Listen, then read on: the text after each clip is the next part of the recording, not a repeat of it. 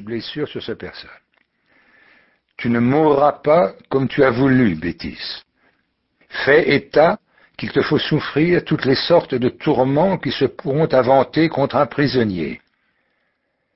L'autre, d'une mine non seulement assurée, mais fière et altière, se tint sans maudire à ses menaces. Lors, Alexandre, voyant son obstination à se taire, a-t-il fléchi à un genou Lui est-il échappé quelque supplique Vraiment, je vaincrai ce silence. Et si je n'en puis arracher une parole, j'en arracherai au moins des gémissements. Et tournant sa colère en rage, il commanda qu'on lui perçât les talons et le fit ainsi traîner tout vif, déchiré et démembré au cul d'une charrette.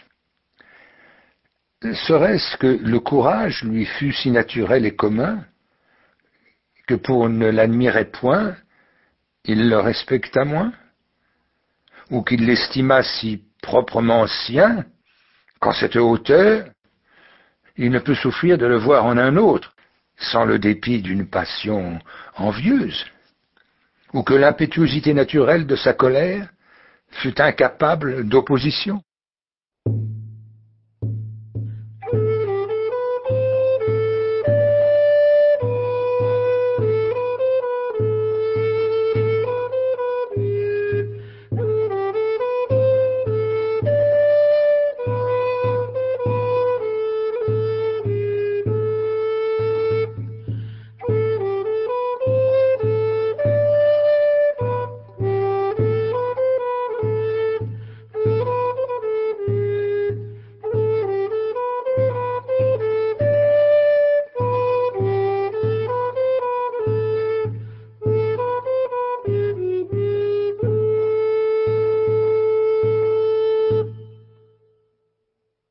Chapitre 2 de la tristesse.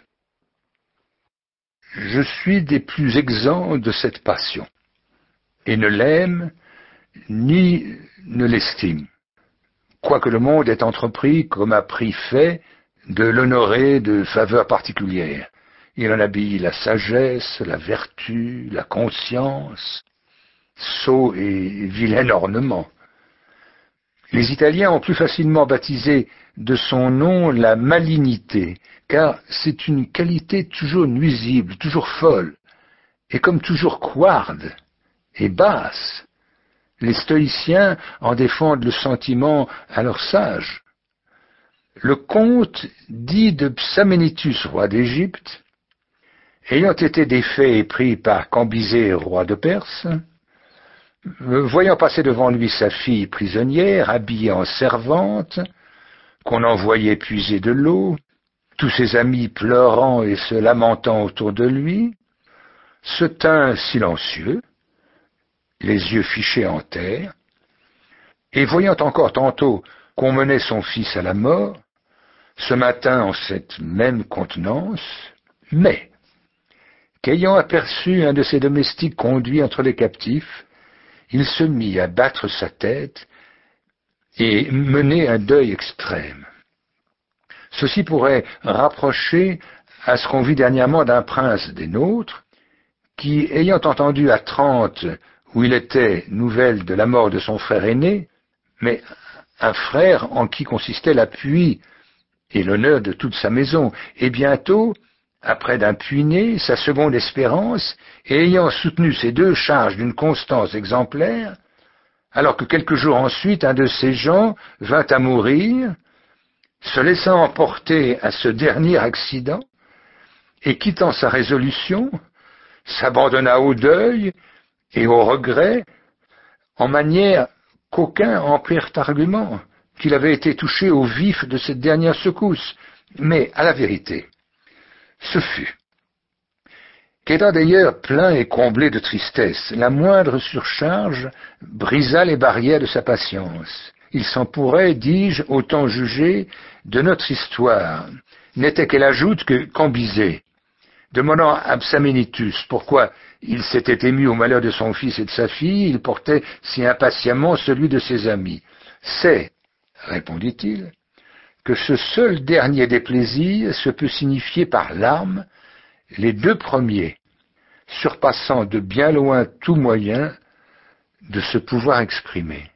À l'aventure reviendrait également l'invention de cet ancien peintre, lequel, ayant à représenter au sacrifice d'Iphigénie le deuil des assistants, selon les degrés de l'intérêt que chacun apportait à la mort de cette belle fille innocente, ayant épuisé les derniers efforts de son art, quand ce fut le tour du père de la Vierge, il le peignit le visage couvert, comme si nulle contenance ne pouvait rapporter ce degré de deuil. Voilà pourquoi les poètes feignent cette misérable mère, Niobé, ayant perdu premièrement sept fils, et puis ensuite autant de filles, surchargée de pertes, avoir été enfin transmuée en rocher pour exprimer cette morne, muette et sourde stupidité qui nous transit lorsque les accidents nous accablent, surpassant notre portée. De vrai, l'effort d'un déplaisir, pour être extrême, doit étonner toute l'âme et lui empêcher la liberté de ses actions.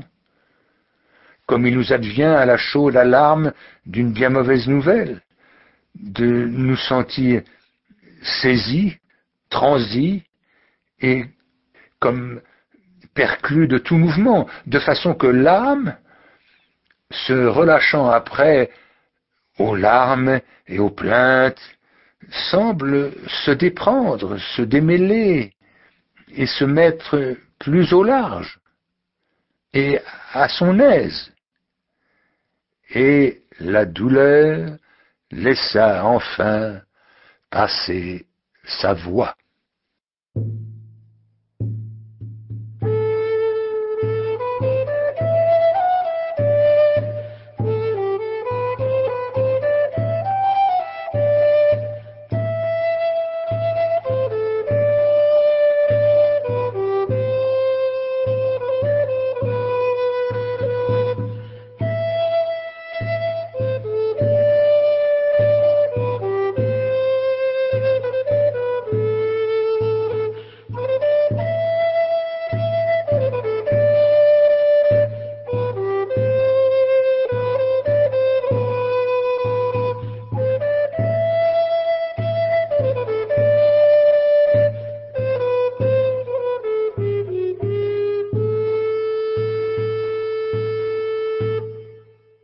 Chapitre 3 Nos sentiments s'emportent au-delà de nous.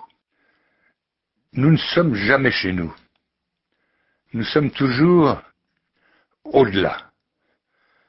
La crainte, le désir, l'espérance nous élancent vers l'avenir et nous dérobent le sentiment et la considération de ce qui est, pour nous amuser ce qui sera, voire quand nous ne serons plus. Malheureux l'esprit obsédé de l'avenir. Ce grand précepte est souvent allégué en Platon. Fais ton fait et te connais. Chacun de ces deux membres enveloppe généralement tout notre devoir et semblablement enveloppe son compagnon qui aurait à faire son fait verrait que sa première leçon, c'est connaître ce qu'il est, ce qui lui est propre.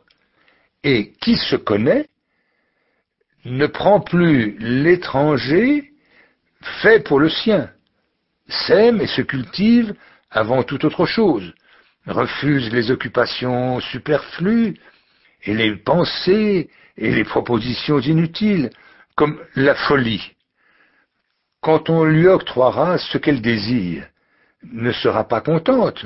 Aussi est la sagesse contente de ce qui est présent, ne se déplaît jamais de soi. Épicure dispense son sage de la prévoyance et de l'inquiétude de l'avenir. Entre les lois qui regardent les trépassés, celle-ci me semble aussi solide que les autres, qui oblige les actions des princes